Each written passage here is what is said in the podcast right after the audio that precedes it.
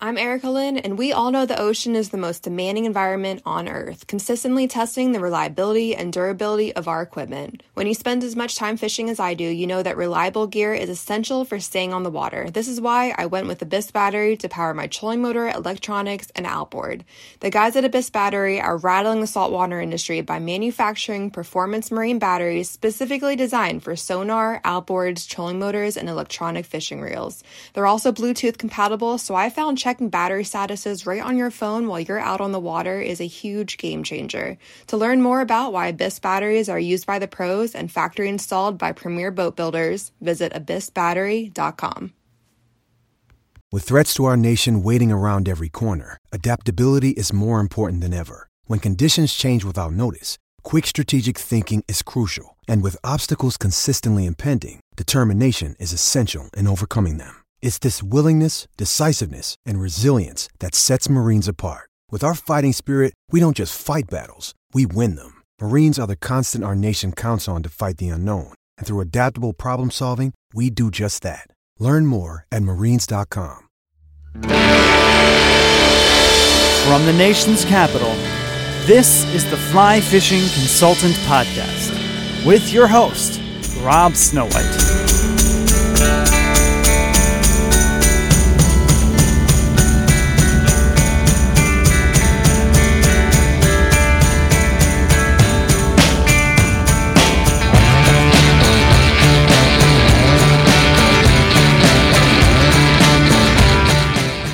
Folks, it's the end of the year. 2022 is coming to close. We've got 2023 and the 14th year of this podcast coming up in a week. Today's Boxing Day, and then in a couple more days, there's going to be New Year's. I don't have any fishing plans, but I'm working on a bucket list for next year of the places I want to go and the things I want to eat and the things I want to see and concerts and everything else that you can plan out early. Maybe my New Year's resolution is going to be to tie more flies and drink less cans of Coke. I think that would be a good benefit for me, even though I like to do the same. I like to tie when I have a Coke. So these are the recordings that I've been doing over the last couple of years. I started off just recording myself talking on the way to fishing, while I'm fishing, between spots, on the way home. And I've never compiled them into an end of year special, which is what I'm doing now. So you're going to hear me huffing and puffing through the heat, falling down rocks, slipping on mud, getting dirty, going fishing. It may be with clients, it might be by myself, it could be with my kid. I don't know. But a lot of them did not get recorded because using voice memos when your phone is connected to Bluetooth probably screws things up. So we'll start off with what should have been the first recording, which was on my birthday. My birthday was an absolutely beautiful day. It was unseasonably warm and in the 70s, and I had the house to myself. By then, I'd been living alone for almost a month or two, just living my quiet lifestyle here on Kristen Lane. I, there's probably an echo because there's no furniture in here. And I decided to have steak frites for dinner. And I prepped the potatoes, got the Traeger lit, put steak on the Traeger, and I left it for three hours and I went to the lake near me to start fishing. And I started to find where the snakehead were hiding.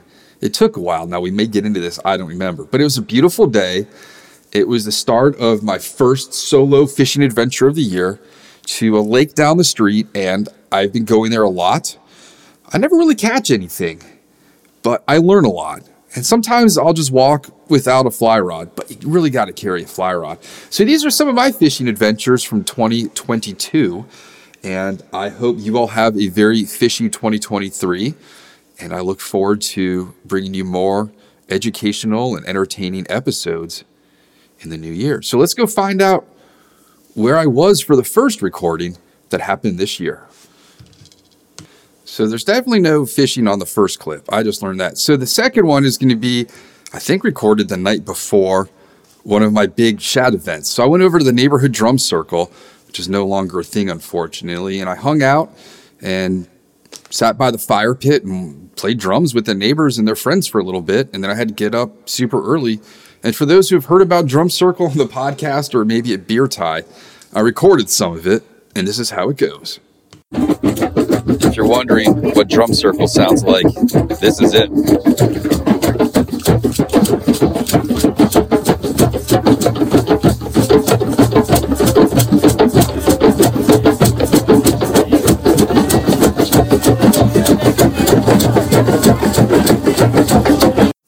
All right, Justin, we're down here, Chain Bridge. It's May 4th, your first time fly fishing. It's atypical fly fishing, but how's it going? It's going great so far. I've at least a half dozen fish, if not more. That we've landed. How many have you say have gone for your fly? Oh man, probably 30, or 40. It's quite remarkable. So, shad fishing is something you're going to do again? Yes, absolutely. Were you expecting all the wildlife down here? No, not at all. And it's odd that we are the only people here. It's odd. Other than one guy casting across the, across the river. So, what do you think of shad? The size, the fight? They're a lot bigger than I thought they were. I always thought they were just small bait fish, and the fight is is pretty similar to like a crappie. I would say they run. They run hard. So, that gizzard shad you caught, that's what you're thinking of as the bait fish. They stock those in reservoirs for Okay. bass and muskie and pike. Though we foul hooked one and we got one in the mouth, and they were both disgusting. As I refer to them as the Jawas of the fish world, no one wants them. Uh, are you going to be a little tired this evening? Am I going to be what? Tired? Oh yes. Oh yeah. My hands already cramping. All right. Yeah, we, we're doing two handed casting now. yep. So we've got gizzard shad, hickory shad, white perch, and the first striped bass. Whoa! First striped bass of the season. I have been filming today. Um, in fact, we took off the 250 grain sinking line and put on a short 10 weight because they're eating. When I say the fly hits the surface, they're eating it at the surface. It is quite remarkable. So that's it for now. Um, and by the way, you had nothing to do with the Lincoln, right? No. Okay. nope. this you know we're gonna get francis on soon uh, but we got we got a guy who's got a name similar to a murdering assassin all right that's it all right we got ryan one with us there's there's two ryans out today some bass over there we're on top of a rock now sight casting it's very shallow clear water and since this is the podcast about fiberglass rods ryan number one has uh he's a fiberglass guy so what do you think about fiberglass Oh, they're the best. why do you fish fiberglass Uh, just a little different action than uh, slower. A little twitch right now get off that leaf come on Damn. Sorry. That's all right. Oh shit. It happens. We can always edit stuff out. Is this uh, your first purchase that you have in your rod loft of fiberglass?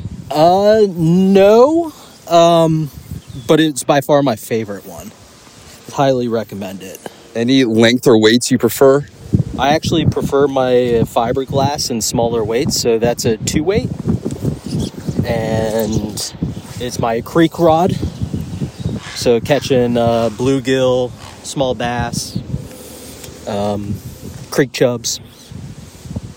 Do you like them for the action, the price point, the size? the action and also i would say a little bit price Yeah, mine was 62 bucks. mine was a little bit more expensive Yours a little your, yours looks a little nicer too. yeah Are there any any like fancier models or lower end ones you've been looking at? Did you read any of the the fiberglass blogs? I mean, you can see the wind and tide just coming upstream here. yeah i'm gonna go that direction Eurocast. Boom. Always fish a bad cast. baby turtle down there. We got baby turtles. Check in with Ryan number two. So Ryan, you sell fly rods. Do I people do. buy a lot of fiberglass? Uh, we we definitely a lot during the springtime. Uh, people really dig that slow action for a uh, better presentation on brook trout, things like that. So, generally speaking, that's when we see a big rush of it. Uh, you know, I love my fiberglass, but I don't necessarily use it for everything. Um, but I'm kind of in agreement with Ryan one as to uh, you know smaller weight rods tend to do a little bit better in my opinion. All right. And being one that's in the industry, have you found that Cameron Mortenson has had any influence in the resurgence of glass? I don't know who that is. Okay, no worries about that. we'll leave that in because not everyone knows about Cam. Yeah, I'm He's not a big sure fiberglass guy. Is you know, uh, I've heard a few of the rod makers from some friends that are really into it. That is unfortunately not one of them that I, I would know. So, What about the kids when they come to the shop these days? Are they are they looking at glass? Or do you have to suggest to them to go go sniff it out? uh, we do definitely have a lot of people come in specifically looking for glass. Um, but a lot of the time, it's something that's not necessarily on their radar. So I tend to kind of mention it to them if they're doing, you know, Shenandoah National Forest or again some of the stuff like that, or even just this little local bluegill rod to play with when you have an hour away from work or something. Is there a make and model you stock there more than others? Uh, I would say the one we sell the most is going to be our 763 weight.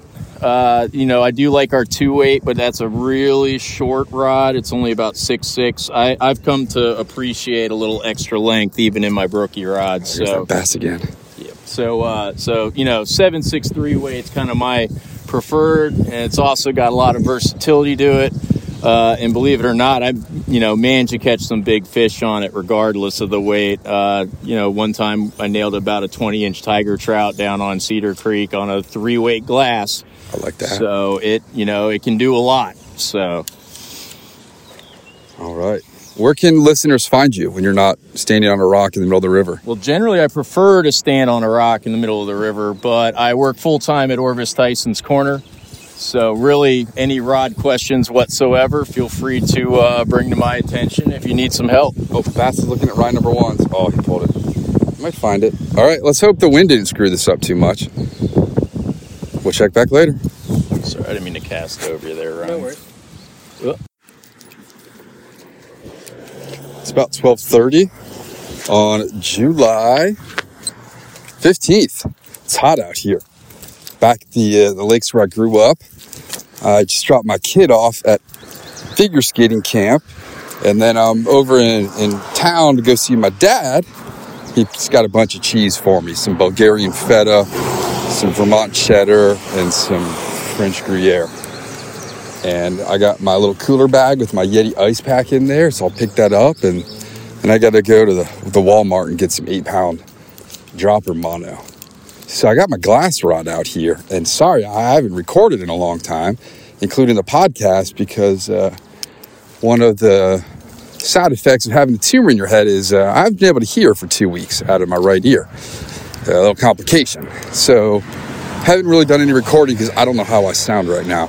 But I'm going to go work on research for the podcast that you've heard already about fiberglass rods. So I'm going to go do some fishing by myself today. It's been like a month since I brought my lady friend out here and uh, used this rod for the first time. Marsh hibiscus are about as tall as I am right now. It's kind of nuts. So uh, hopefully I'm not going to step on any snakes in there. We'll see how I do. Largemouth time. Let's go. The water is absolutely crystal clear. I'm walking up right now.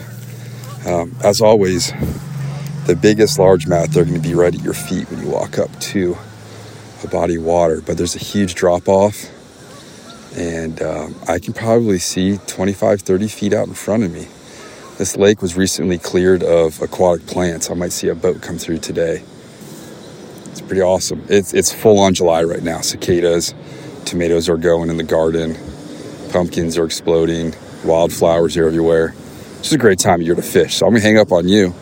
You give me some largemouth on a purple worm on some glass. I'm out here right now on the local lake where I grew up. I got my day off and I'm fishing my glass rod doing some research. It's uh, more fun to land fish than it is to cast to fish, is what I will tell you.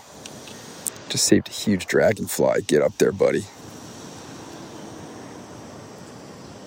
Off. Yeah, I, I'm uh, not completely sold on casting these rods, but I do like fighting a fish on them.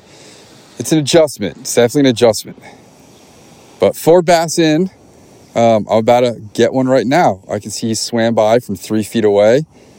Little twitch. I had the rod in my left hand. He swam past it actually. Come on, I'm gonna cast again. So, benefit of this rod, I can cast it. Here he goes. Got him. All right. I'm gonna hang up. All right, the next one, I'm down at the local lake, and Ariel and I had done a walk one morning with the fly rod, get our steps in on our pedometers, and I don't know if I have this story recorded or not, but we ended up finding a ball of snake fry. That's not how you say it. A ball of snakehead fry within a couple of inches of water. When I walked up, how much? How should I say? I walk up to the shoreline and I start looking out for snakeheads. And Ariel looks down right in front of me, in front of my toes, and says, "Look, there's a whole bunch of fish right there." And I look down. There's a bait ball of juvenile snakeheads, uh, maybe an inch long. And then all of a sudden, you start seeing mom and dad's nose kind of poking out of the weeds. So we start slapping poppers down, and we get these snakehead to bite, but we just can't get them hooked. I came home after that and revamped poppers with different angles of hooks and tails and maybe weed guards and played around with how to figure out how to better hook them. And then I went back which is this recording, to try and recreate it. But we went out at eight in the morning when it was cool out. Now it's going to be crazy hot summer in Virginia. And I don't want to walk around an entire lake looking for snakehead fry out in the open. There's not a whole lot of shade, so you're going to find out what I'm going to do. And then hopefully we get into the next big walk, which is Thomas and I walking the C&O Canal for six miles when it was 100 degrees out, looking for baby snakeheads. So this is the time frame in the summer of 2022 where I was obsessed with trying to find juvenile baby snakehead breathing oxygen but guarded by their parents. And I was able to do it. I was just able, never able to get the fish to eat. So here's me walking the shorelines of the local lake, fly in hand, rod in hand, waiting for a snakehead in the hottest part of the day. And that has nothing to do with me and my uncle. It's 2:35, same day out here, July 20th, 2022. And I'm really not going to do a whole lot of walking. I think I'm one step closer to figuring out these fish. I'm under the shade of an oak tree right now. It's actually, I think, the same spot I was at this morning. And I can see down. Those fish were in eight, nine inches of water, maybe. And rather than walking around and looking for them in this heat, I still got to mow the lawn tonight. I need to sit here in the shade, enjoy the breeze with my hat off, and just wait for them to come around again. I don't think they're going to be too far out in the open. Maybe they're going to be just along the shoreline, but my chance sitting here is just as good as walking, probably. And as Steve Sclarus said in 93 when we were working on an insect collection in the Amazon for Virginia Tech, he said, if you just want to catch bugs, just sit in one place and they'll come to you. You don't have to go looking for them. So maybe I'm just going to sit here today and wait. And if it works, then I'm going to just come out here tomorrow with a chair and just sit and wait. I've been reading Sow Belly, and the guys are obsessed with catching giant largemouth. It's a lot of just sitting and waiting for the fish to come around. So that might be the new game plan here. Why walk several miles beating the water when I can just hold my fly in my hand and wait for a fish to come to me? So I am going to do that. I'm on a little bit of a point right here. So if they bring them around, I'll see it. I just wish there was something for me to sit on. Yeah, to go chill. And I don't think it was recorded. I may have a YouTube video of I found where the big snakeheads hang out in this lake. It is the shallow, wooded side that's close to one of the creeks that come in. And of course, it's surrounded by this swampy, marshy area. And there are a couple of open tree areas where you can get in, but you've got to lay out a 30 to 40 foot cast.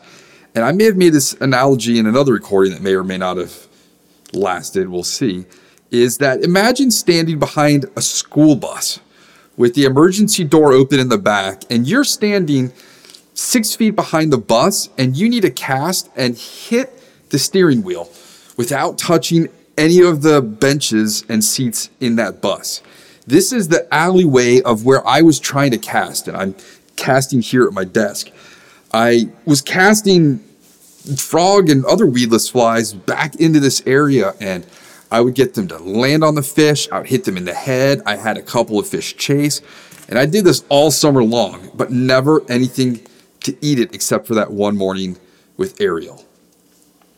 And I have videos where I'm sneaking up on them and it's just, I'm not even tiptoeing. I'm walking like I'm stalking a deer with a bow and arrow. And then you get within three to four feet of the edge, and the water just explodes, and it looks like a torpedo was launched when a 30 plus inch snakehead that's seven, eight pounds shoots out from in this just muck. I mean, you couldn't pay me to walk in there barefoot or even with shoes on. It's just nasty goo, but that's where they like to hang out. And I try to focus on that. It's 1.5 miles from where we are right now. So let's find out where I go next this hot 22 summer.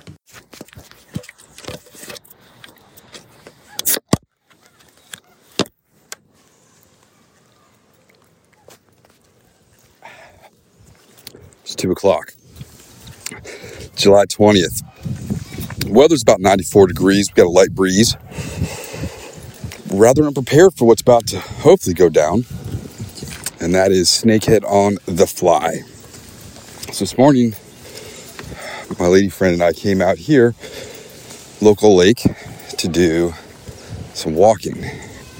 And I said, you know what? Last time we saw three huge snakehead, so I'm gonna go ahead and bring my fly rod this time.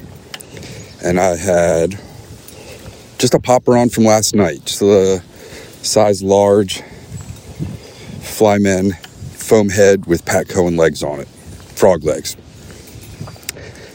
And we're walking, we're walking, we're poking around. It's it's like nine in the morning maybe, so the sun's not really over the trees yet. Beautiful hot morning though. Cicadas. This smells like summer out here. It's fantastic. And I walk up to the shoreline just to kind of look around in the weeds, and we start to notice a bunch of itty bitty bitty bubbles that are moving. And it turns out that there was a whole school of snakehead fry. We weren't sure what they were at first, but they all started blowing bubbles. So that rather confirmed what my suspicions were they were snakeheads. So I'm maybe a foot from the edge, and these things are maybe a yard in front of me. So I undo my line and just start smacking my popper all around. And sure enough, mom or dad snakehead, and these were not that big to be adults, come up and start looking at it. And the water's absolutely murky at this point. I don't know if it's because it's the time of day, but yesterday we were fishing another lake, and my comment was, I feel like we're fishing in Florida because the water was just so tannin stained. And I really can't see below the surface. And these little schools are moving in and out of the willows, little flowering plants. And I just keep smacking and smacking. And eventually, you start seeing them come up to inspect it. And I started thinking that they're just really going after the sound. So I started ripping the popper through, and then all of a sudden, this freaking snakehead comes up and grabs it, and I set the hook, and we're on for a split second, and the fly pops out, and I drop the rod and just collapse to the ground on my back. It was absolutely awesome. That's the most action I've had from a snakehead personally since June of 2020. And that now seems like a lifetime ago. And we sit there for a couple more minutes. She takes a couple casts, gets a couple looks, but nothing. So it was my turn to film. And we kind of trade off casting back and forth. And then it all kind of just went away. I don't know where the babies went. Maybe the parents moved them somewhere else, but it was my first real encounter with adults guarding a ball of fry. And that was tied on a, was a large, it was a large popper head. It was on an old Orvis bass hook. And I think the fish threw the hook because it was a solid hook set. I mean, there was only five feet of leader out too, which is kind of odd. I've caught them closer with three inches or four inches sticking out of the rod tip. But this was kind of the first one I was going to catch on a fly out here. And I just think the angle of the fly and the hook just didn't really match up. So I went home. We had BLTs. Then I'm off on my own for a couple hours. I got to pick up the kid at culinary camp soon. So I went down to the office and I put down not bass hooks, more saltwater hooks. Gamakatsu B10S, and then Orvis size 1 and Dairiki size 2. Orvis and Dairiki look an awful lot alike. And I put them up to the little box grid on my cutting board to determine which would have the better angle. And I can't even describe what I'm the angle I'm looking for to you now. I'd have to do it with my hands or draw it. But I determined that the Gamakatsu B10S, Misty's favorite hook, is the one to do. So I tied that down, put it in the Regal, started my thread. I put a loop of 30 pound mono to keep the legs from flopping around and getting caught under the hook. And I colored them a little bit with the Sharpie and a couple other markers. All right, I'm coming up to spots now where there might be fish. Turtles. Oh my God, there's so many turtles in Northern Virginia. It's ridiculous. Hold on. I'm having my afternoon Coke while I'm walking along the shore. And then I have that laid down. So I put down the frog leg and then I put super glue up and down the shank, use my Zuddy leg puller, popped a hole in the head. I rotated the head so it's um, more popper shape. I had it more scoop shape on the one this morning, and I think that's what screwed up the angle. All right, now I'm in the hunting grounds. It's time to tiptoe. And put the head on. I tied some S-tabs between the legs and the head of the popper.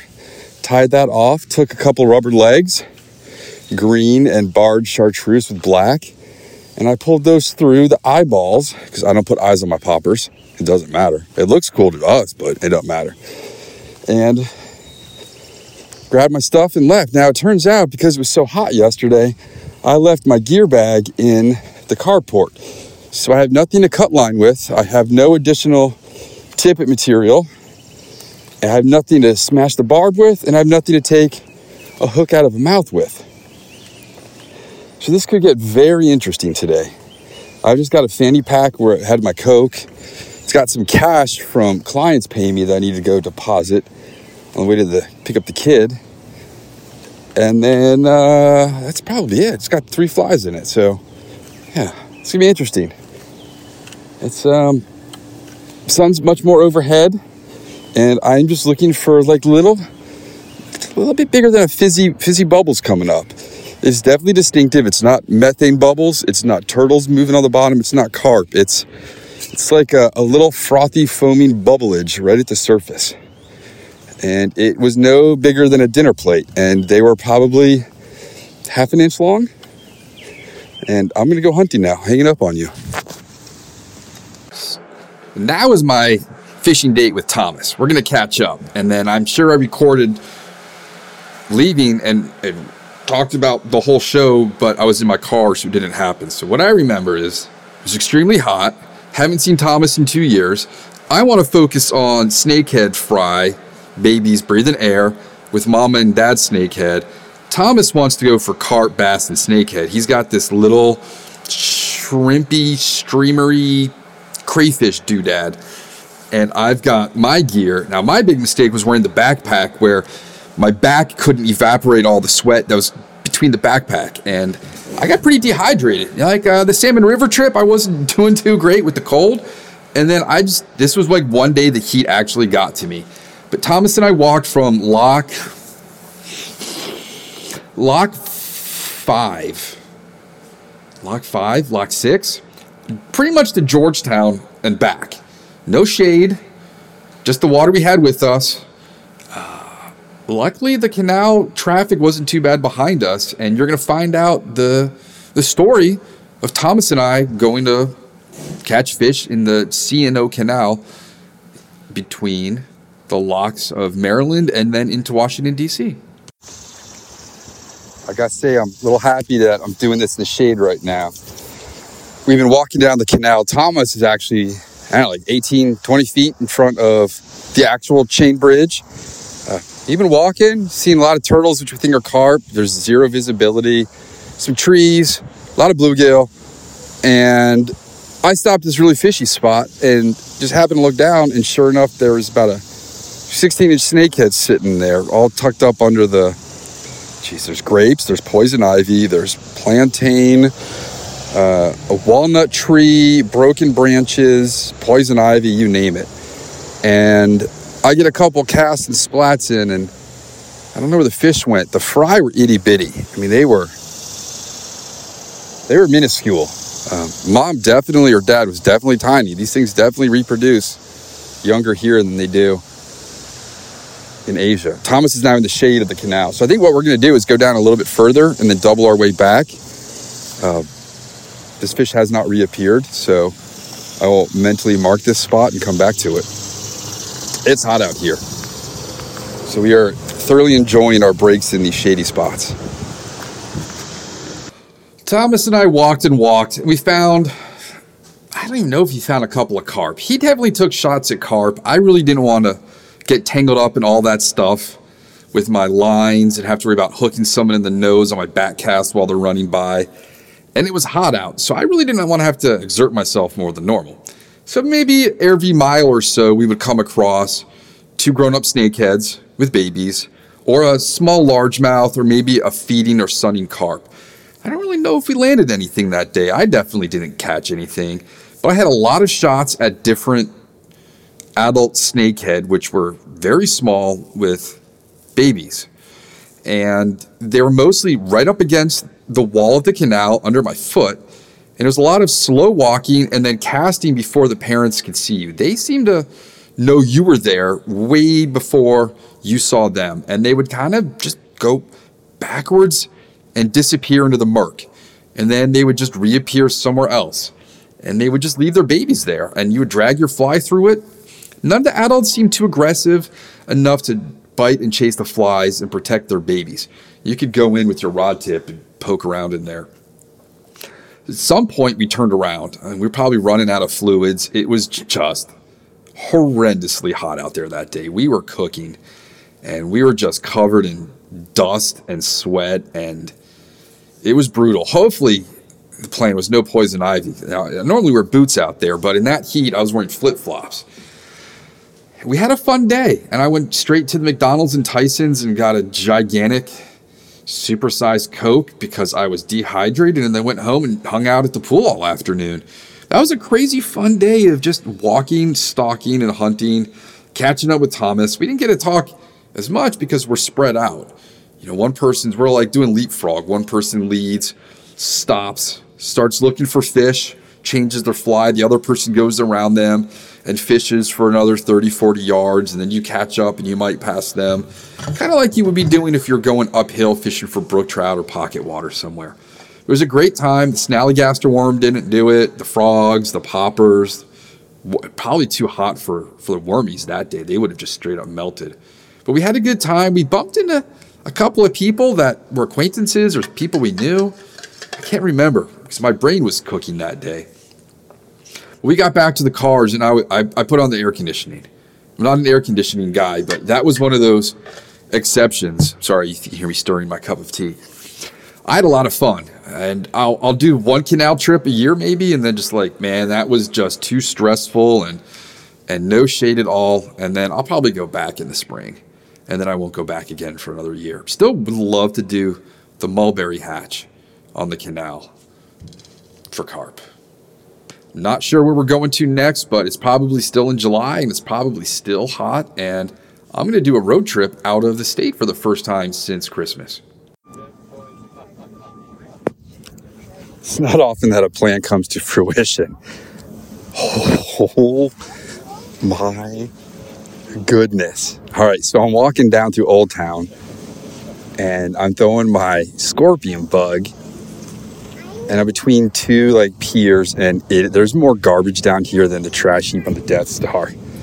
And I throw my scorpion bug in and I end up catching like, I don't know, four pound bass, like biggest personal best bass all this year definitely last year, I broke it off landing it. I should have brought my net. And then I finally stopped and found some shade and talked to some folks from Kansas. They were just as confused about what I was doing as the fish down here.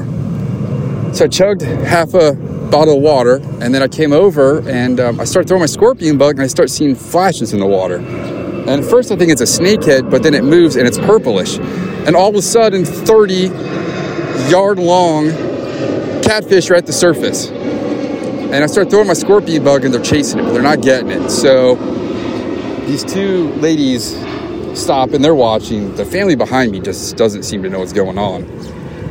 Tell everybody you gotta see some crazy. So I start filming myself. I tie on the bread fly, smash the barb, and then I throw a handful of popcorn in and I caught a three foot long fish. Just like that. Slimed up my line and everything. Um, actually broke the cork off of my rod. It came loose. And then um, I gave the rod to the kid behind me and filmed it all. And while we were talking, my bread fly was sinking. I should see my popcorn fly.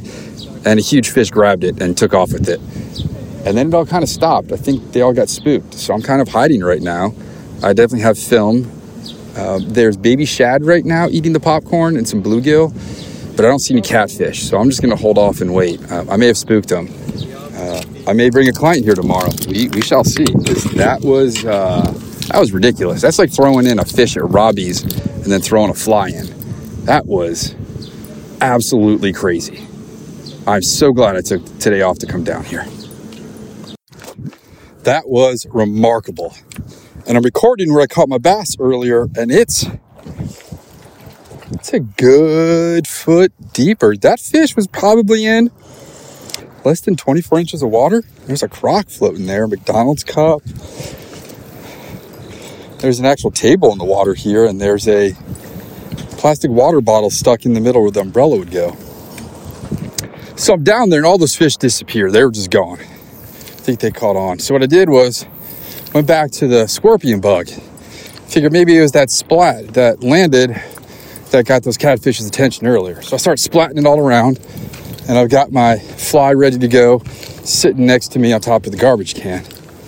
And a couple more splats. I see a fish come up, and another fish come up, and I'm definitely figuring these these dirty catfish out. And as soon as I toss it in and the biggest fish of the day bites, a guy comes out and tells me I'm not allowed to fish there. So what do I do? I ask him where can I fish? He's like, you can't fish here, but you, that rock right there, anywhere to the left of that, you can fish. So I start working my way down there. My rod's, man, it's hot. My rod is absolutely bent double, and this fish is pulling out line. The other catfish pulled out no line. So this one is playing tug of war with me and I lost it. It spit the hook at some point. I don't know what happened, but it was the longest fight of the biggest fish I have had since Christmas time last year. I don't know if you can hear that wind. I'm now getting closer towards the Wilson Bridge, which is the southernmost boundary between DC, Maryland, and Virginia. An old lighthouse there. So, my plan is to come back tomorrow either with my watercraft and I could put my drift boat in and then ride it all the way up. I don't know if I want to do that. I could put my watermaster in in the same spot. That'd be super easy. I would just wear waders because I'm not touching this water. It's there's just so much garbage in it down here. It's really gross. You just can't escape plastic. There's plastic like every 10 feet you just cannot escape it down here. It's like stars in the sky. It's a piece of garbage everywhere. So I think I'm gonna go home and tie more flies that are popcorn and bread shaped. I do have a loaf of older bread in the freezer, and then there's some old cereal we have. So I might make up some chum balls, and I think I'm gonna come back tomorrow, do the same thing. So I got about a quarter mile back to my car. What I'm gonna do is go straight to that 7 Eleven up the street I get myself a Slurpee, and then I got to go to Lotte, not for Korean scrub yarn, but I need onions and butter and ginger. I am making roasted Traeger peach chutney, and I'm also to make a roasted corn soup on the Traeger. You can hear those cicadas. It is the dog days of summer, and we got a lot of bounty at the farmer's market. So that's it for today. I'm super stoked. That was that was a rarity. Things come together. So just a heads up, I went back the next day after I went home and replanned things. That's part of being a fly angler. You go home, work on your flies, tweak your things, maybe get yourself some more chum, and then head back to the water the next day to adapt to the adventure. Let's go back down to Old Town Alexandria. This time I parked right next to the fishing spot. And you know that Slurpee was super good on my way home. I, I couldn't get to the 7 Eleven because of construction, but I was able to park down the street and walk down. And, whew, man, that's, that's like the greatest drink after you've been out fishing in a hot day. Slurpees. Peach Slurpees, man. Mm. So this spot is absolutely crazy. So I got my park, I can see my car from here. The high tide, none of the flotsam and garbage is here. The storm from yesterday did nothing for the visibility out here.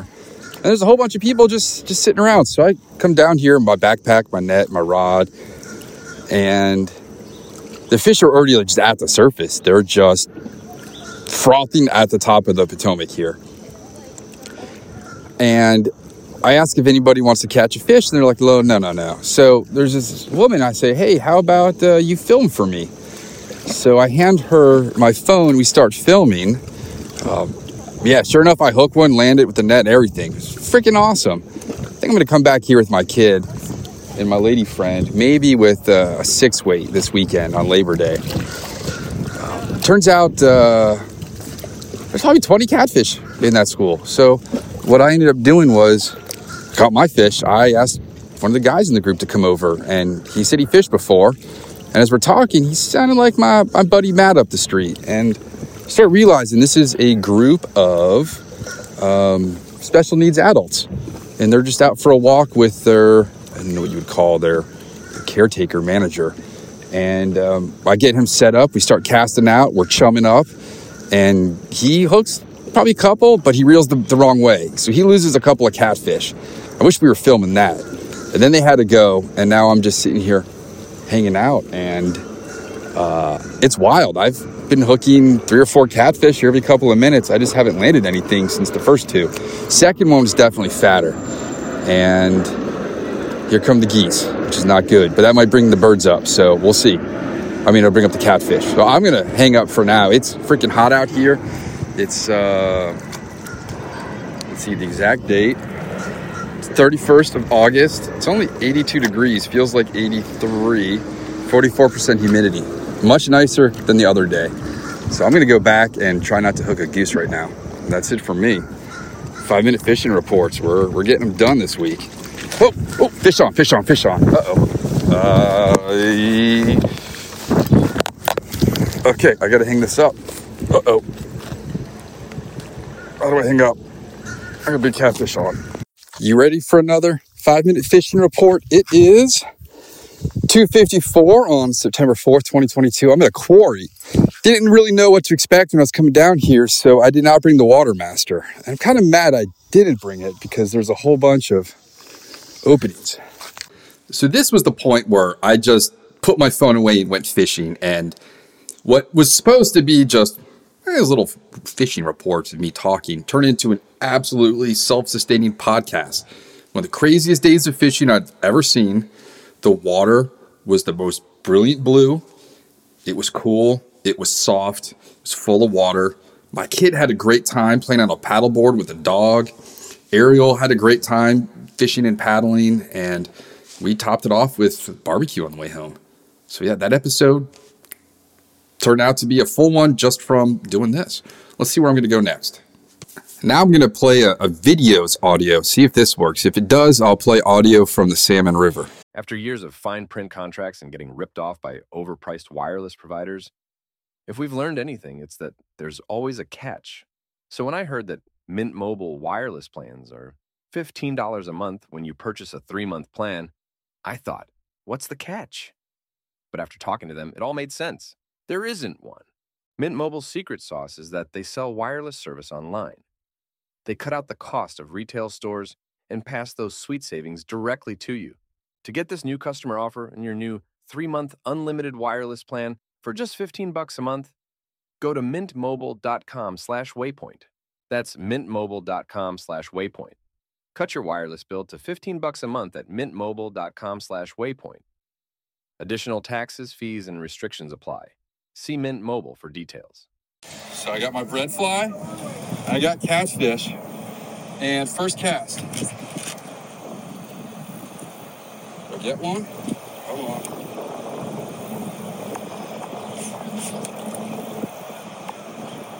on. This is me just casting. Around. Yeah, I think this is better done in video form than popcorn. trying to play it for you. Oh wait, I have one. Before the chummed them. Oh my gosh.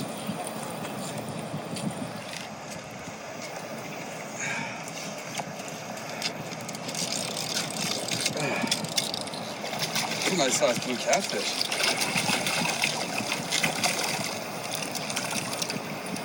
All right, who's next? So that was me catching a catfish. All right. If there's more videos, I'll play them. Oh, wait. Airplanes. Now, watch the yellow one on top. You ready for a five minute fishing report? All right, let's do this. It's 6:55 p.m. It is September 9th. I'm out here on the eastern shore. So last weekend, I was up fishing quarries somewhere, mysterious. Today I'm down here at sunset. There's a full moon as of and with three this morning. And there's a big tropical storm out on the ocean. So we have a foot plus extra tide today. I'm at a junction point that little choking section where water's flowing through tunnels. And I am swinging some streamers, clousers, half and halves, damsels, through the water here. There's a dead terrapin that washed up. There's a bunch of oyster shells. There are ibises and egrets and ospreys all over, but there's no predatory fish. The water's moving. The sun is about to set. These are ideal conditions. You find a place like this on Google Earth, and you just know there's to be fish there. There's plenty of bait popping everywhere. Uh, some of the other guys here said they caught some stingrays and some sharks and some other fish, maybe some blues. And there's a lot of oysters on the rocks, so you got to be really careful bringing your line in. Uh, I already broke off an entire leader. So we're on this little spit of land, and there's metal tunnels going underneath us. There's current coming out the other side, but yeah, nothing here seems to be eating anything. Uh, there's no fish popping. Um, but I'm gonna try catch a fish, and then I don't know. See where we're going to dinner. We got falafel for lunch today, and that was fantastic. Might just go home and eat some chili mac, and then uh, Chaps Pit beef tomorrow. I'm looking forward to eating the Guy Fieri sandwich and Chaps. That's it right now. It's uh, it's pretty windy. I had to put on a hoodie. I want to give you the conditions as I normally do. So it's 72 degrees right now. Coastal flood advisory issued. 72% or 72 degrees, what it feels like. 78% humidity, winds at 10 miles an hour, coming from the east because of the storm. You can probably hear that now. So yeah, it's sunset, moving tides, end of calendar summer, and I should be finding some reds and some schoolies, but nothing.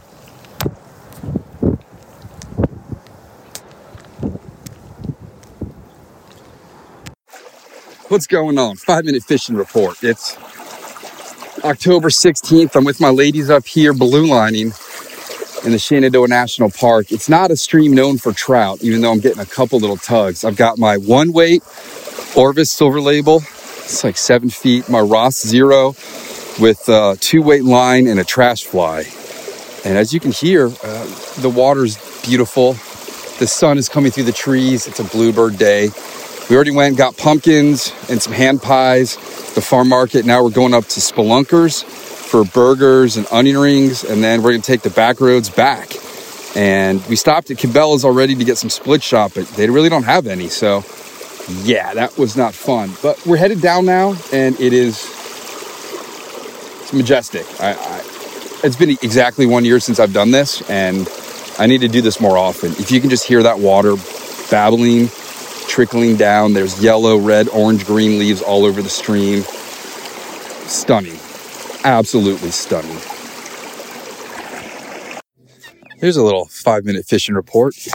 Not fishing today, it's October 22nd. We have a very special guest with us. We have the guinea fowl. How are you today, guinea fowl?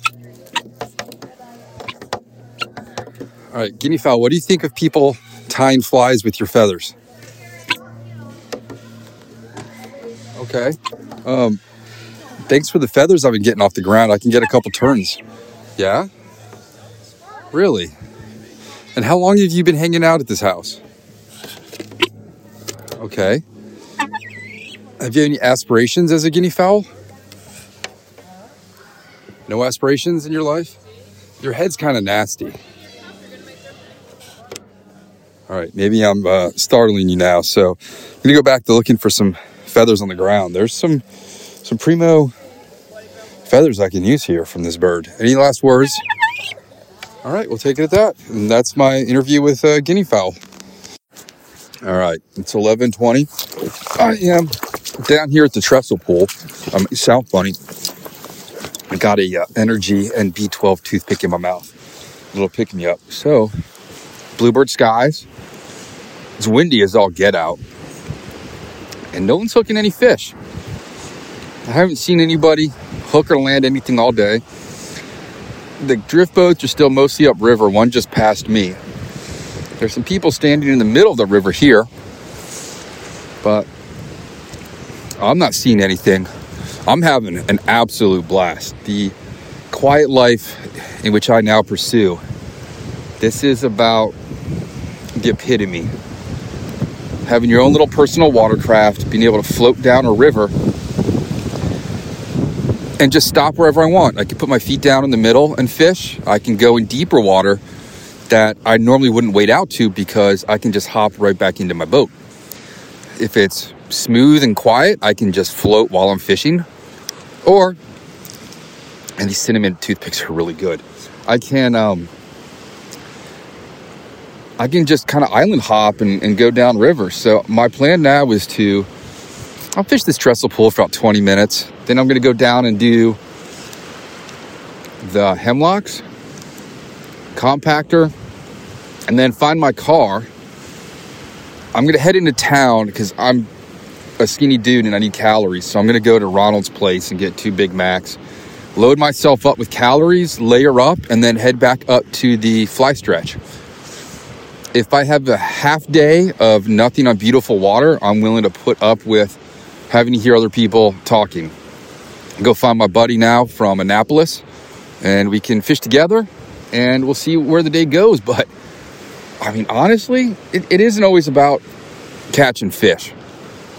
I'm just lazily floating down a river on a beautiful fall day.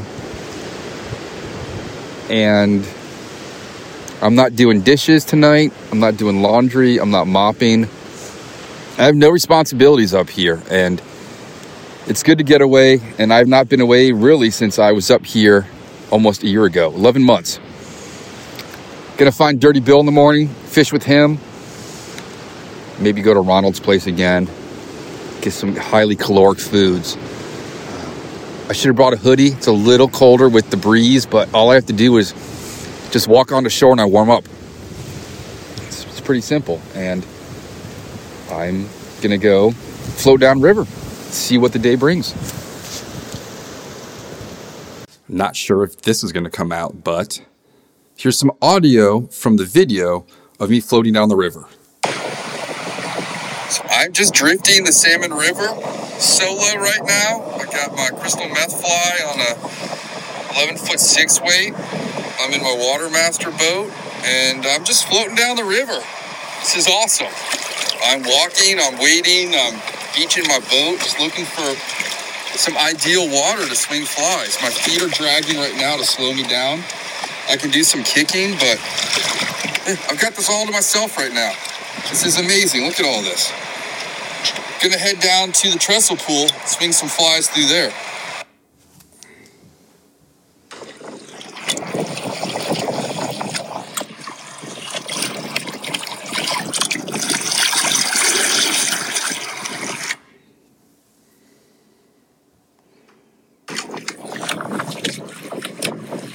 That's just the sound of me floating down the river. Should have done this not with video, but maybe I'll make a YouTube video.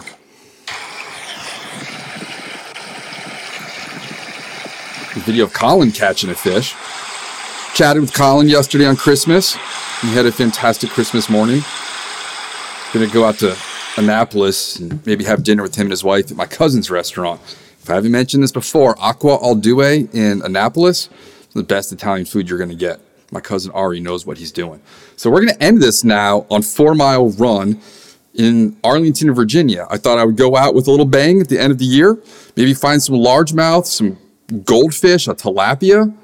So I'm going to do my last recording and then I'm going to start preparing for the end of the year. And then we're going to start off the new year with uh, an interview. So let's finish this off. I thought this was going to be the first recording, but we'll just keep it as the end. It's like the bookmark on the end of the year. So this is the last of the five minute fishing reports of the year. Today is December 20th, 2022. This will actually probably be the first of the recordings of the five minute fishing reports. So I had planned to come out here and probably not do my last fishing trip of the calendar year, but just get out wet a line and get the last recording in so I can have a podcast for y'all before New Year's Eve. So maybe if you're going on a road trip somewhere, you can listen to these crazy stories of what goes on in the mind of a crazy fly fisher man that's a guide that has a couple of minutes here and there to go chase fish himself and does a little recording when he's with clients. So I thought today would be a little more fun than it turned out to be. I'm pretty much done. I'm halfway back to my car. I'm on this footbridge over Snakehead Cove that goes into the swamp up in Del Ray. The temperature, I don't think it's above freezing right now. My fingertips are burning as I talk. It's the first time I've had to wear gloves out here in a long time. When I got out here, the frost had just melted so everything was pretty slick, and there's still a lot of construction going on up at the Mount Vernon Avenue Bridge, where George Washington used to get his corn ground into grits. There used to be a mill there.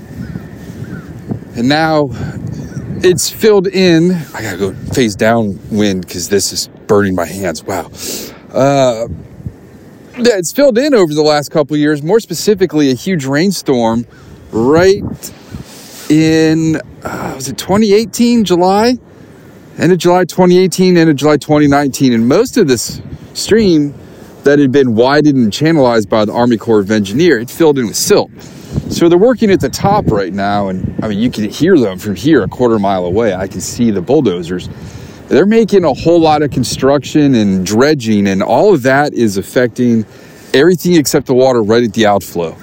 So I came out here today hoping to fish some pretty crystal clear water at dead low tide. The wind is, it's, I don't know, 10 right now out here. So a lot of the water has been blown out and there's not much to see because it's so murky. So I went down to the bottom where the fish will collect at low tide by the Route 1 bridge. And if you're anywhere on the East Coast, yes, it's that same Route 1. And there's a dude on a paddleboard. He looks cold. I can see a guy under the boardwalk that they're building along the river. He's not getting anything. He's got a fly rod. And because they're building a boardwalk, you've got to go around and walk through traffic. So I was a little upset. I wanted to walk stay within the park today, and I had to go out and deal with traffic and almost getting hit by a turning bus and just loudness that I, I didn't didn't want today. Even for such an urban area, you can't get away. Now the main noise you're going to hear is the airplanes because we are right next to National. For those non DC residents, that's Reagan Airport. And I should say non DC natives. Uh, there was an aborted landing coming in from the south, so a plane had to take off and went right overhead, blasting its engines. A couple of Hueys have gone by but I've got a bunch of crows near me. There's geese all over the low tide flats. There's a kingfisher. Down by the guy on the paddleboard, a turtle was out. So it's always weird. The water here is 65 degrees year round on an outgoing tide. And to see a turtle active is always just one of the stranger things to me. I've seen snakes out here in the winter. But he wasn't getting anything on his paddleboard.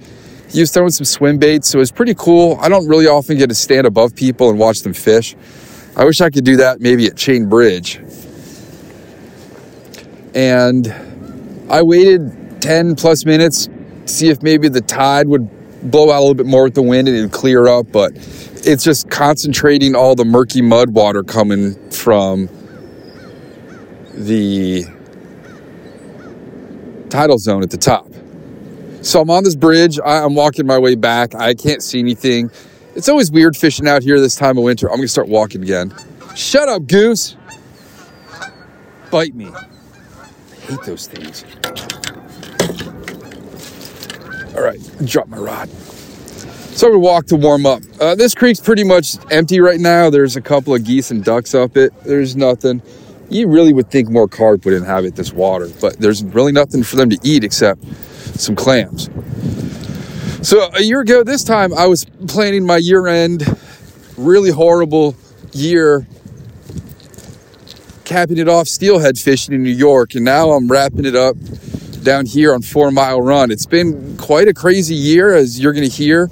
There were snakehead encounters. The best shad day was interrupted by thunderstorms. We could have caught shad on poppers the next day if I was prepared and it wasn't going to rain. One steelhead trip in, a couple of smallmouth trips. Didn't really get to a lot of bucket list things I wanted to this year. You can hear the Hueys are coming back around. I really wanted to get out and float with Misty, but this was a year of figuring out a new life and getting out and doing exotic fishing trips didn't always work. And then it just didn't rain for about two months. So things were pretty dry and low. So I wasn't going out on the boat. I wasn't really fishing myself. And yeah, I did not expect this year to, to end as joyful as it's going to. We're going to have a fresh podcast with the fly fishing rabbi for the start of the 14th year of this podcast, if you can believe that.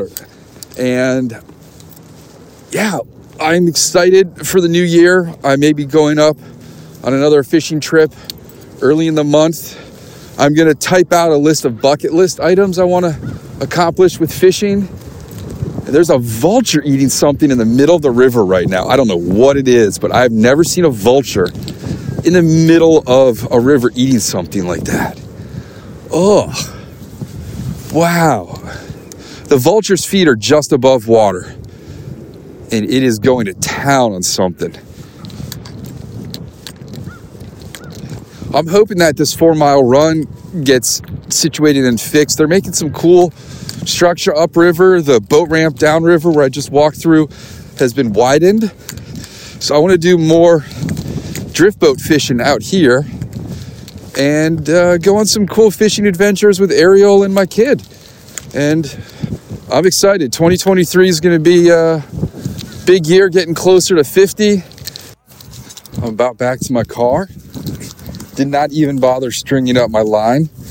I got to a couple of holes on this side, but they're all murky. It's like fishing in chocolate milk. So I am going to go pack it up and head home and uh, set up in the reading room and enjoy some afternoon sun that's coming in and just finish off this year. I hope you had a good time listening to my podcast this year. And now I'm going to take you somewhere where I started recording earlier in 2022.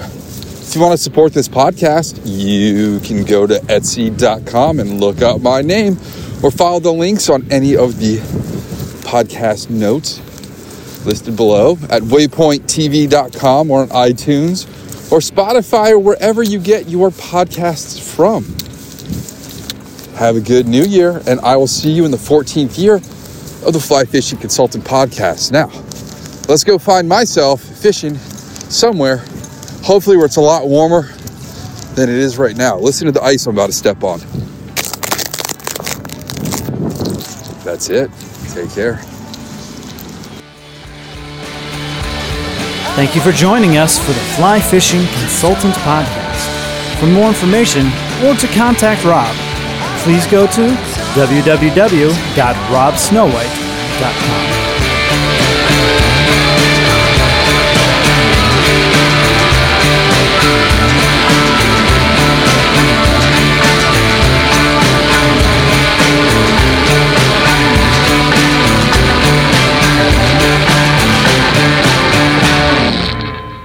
podcast is brought to you by Freestone Productions at freestoneproductions.com.